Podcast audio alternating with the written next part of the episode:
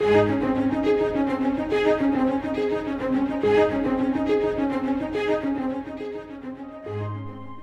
is no name like the name of our God because there is no one like our God. The many divine names used in Scripture reveal His perfect nature.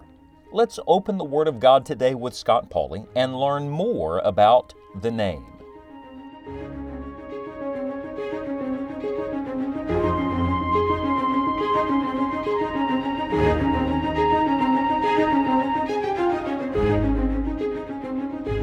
Are you in a battle today? Do you feel like you're in a, a spiritual conflict or emotionally or even relationally? You're in the midst of some great uh, trial and difficulty?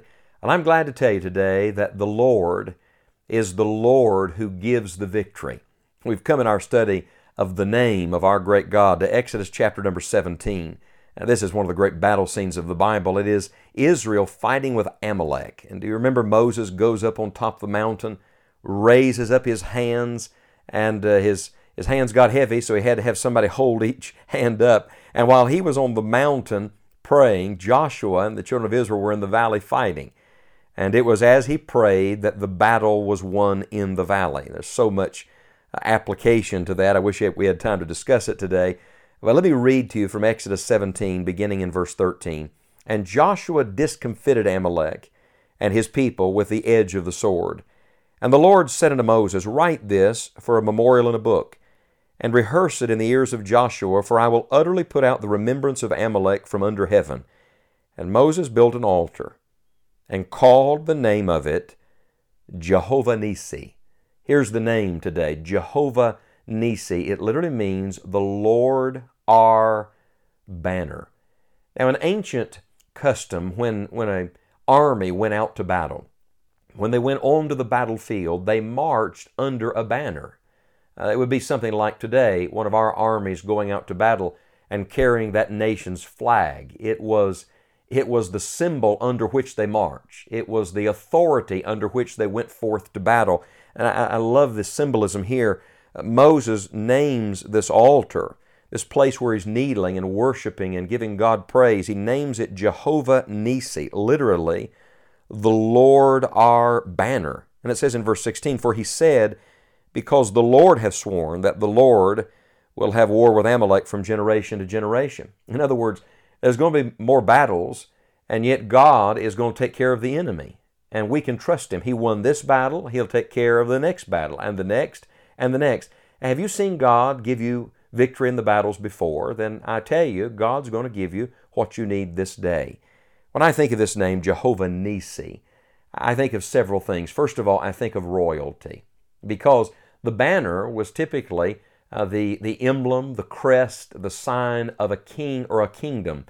Uh, may I remind you today that we're not marching in our own name, we're not fighting in our own power. No, we have a king, and our king is the King of kings and the Lord of lords. We're a part of God's kingdom. I not only think of royalty, I also think of adversity. You see, the banner was connected to a battle. So the reason you, you were holding up a banner was that you were marching out to fight. So as surely as we have a king, we have an enemy. We have a conflict. We're in a spiritual war. Don't ever forget that. This is not a game. This is serious business, and it is only won through prayer and through simple faith in our great God. And then when I think of this this name Jehovah Nisi, the Lord our banner, I not only think of royalty and adversity, I think of identity. It was important to Moses that the children of Israel acknowledge that it was God that they were identified with, that it was His name. Uh, it was not Joshua's name. Notice, they're not singing Joshua's praise. They're not singing Moses' praise. Whose praise are they, are they singing? It is the praise of Jehovah Nisi. God is worth uh, all of our praise and worthy of all of our glory and all of our honor. So we identify with Him. Uh, this is why it's wonderful to be called a Christian, a follower of Jesus Christ. It's why I'm happy to be called a believer, a man who has put his faith in the God of the Bible. And so we have royalty, we have adversity, we have identity, and then, thank God, we have sufficiency. What's he saying here? He's saying, if you'll march under Jehovah Nisi's banner, just be sure of this Jehovah Nisi is going to provide everything you need to win the battle. Honestly, read Exodus 17. It's miraculous what God does to overcome the children of Amalek. It is, it is divine intervention and nothing less. Uh, may I tell you today, you don't have to fight in your own resources. Paul said, The weapons of our warfare are not carnal, but mighty through God to the pulling down of strongholds. Stop leaning to your own understanding today. Stop looking to your own resources today. Look to the Lord. There is divine sufficiency in Him. And then, when I think of this name, Jehovah Nisi, I not only think of royalty and adversity and identity and sufficiency, but ultimately I think of victory. You see, this is not just a battle scene, this is a victory celebration in Exodus 17. And I want you to know today, dear believer, you're on the winning side. Yes, you're more than a conqueror through Jesus Christ. You have the victory today, and ultimately, in the end, you're going to see that victory. Uh, maybe, maybe you feel like today it's just all battle. I want you to know there's a victory in the midst of the battle, and then there's a victory at the end of your battle. We're, we're studying, of course, the name of our God. Uh, may I give you one other name in Scripture that connects to this one? Connect these two in your thinking. Uh, we have in Exodus 17 Jehovah Nisi, the Lord our banner. And then in 1 Samuel chapter 1, we're introduced to another one of the names that is used frequently through Scripture. In fact, you find it, I think, most often in the Psalms, but here it is in 1 Samuel chapter 1, verse 3. Uh, the Bible says, This man went up out of his city yearly to worship and to sacrifice unto the Lord of hosts. Uh, literally, Jehovah Sabaoth, uh, the Lord of hosts. May I ask you, who are the host? Well, certainly the host of heaven, the stars. Uh, yes, the angelic host, they follow him. Uh, but I believe this is a reference to the fact that the Lord is the captain of the winning army. He is the captain of the army that's going to conquer in the end. Do you see how these two names connect? The Lord our banner, the Lord of hosts. A friend, we are marching under the banner of the cross. We are marching and fighting and, and waging war against the devil today under the crest of Calvary, under Christ's emblem. I want you to know He is leading the winning army. We are on the winning side. He is the Lord of hosts. Someday, around the throne of God at the nail pierced feet of Jesus, all of the host is going to gather. And when we get there, what are we going to do? We're going to celebrate all together the great victory that Jesus Christ has won for us and the victories that He is winning through us. I'm simply saying to you today yes, there's battles. Uh, yes, life is full of conflict. Yes, we're in a war. Uh, but friend, you have everything you need in the Lord Jesus Christ. Remind yourself today who He is.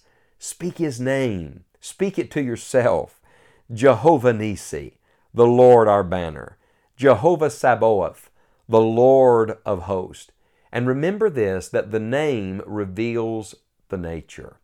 You have all of the resources, uh, all of, of the sufficiency of the King at your disposal today. And if that's true, and I want you to know we indeed are victorious in the end. You know, years ago, I took a little Hebrew, a little bit. Uh, I would say it did not take on me. But these Hebrew names of our God, oh, that's to me one of the greatest things you can study and learn. Because as you study these great names that the Hebrews would have referred to their God by, it's a reminder that their God is our God. The God of the Old Testament is the God of the New Testament, and the God of Israel is the God we serve. Uh, keep marching, keep fighting, and keep trusting today. We're marching under the Lord our banner, and He is the Lord of hosts.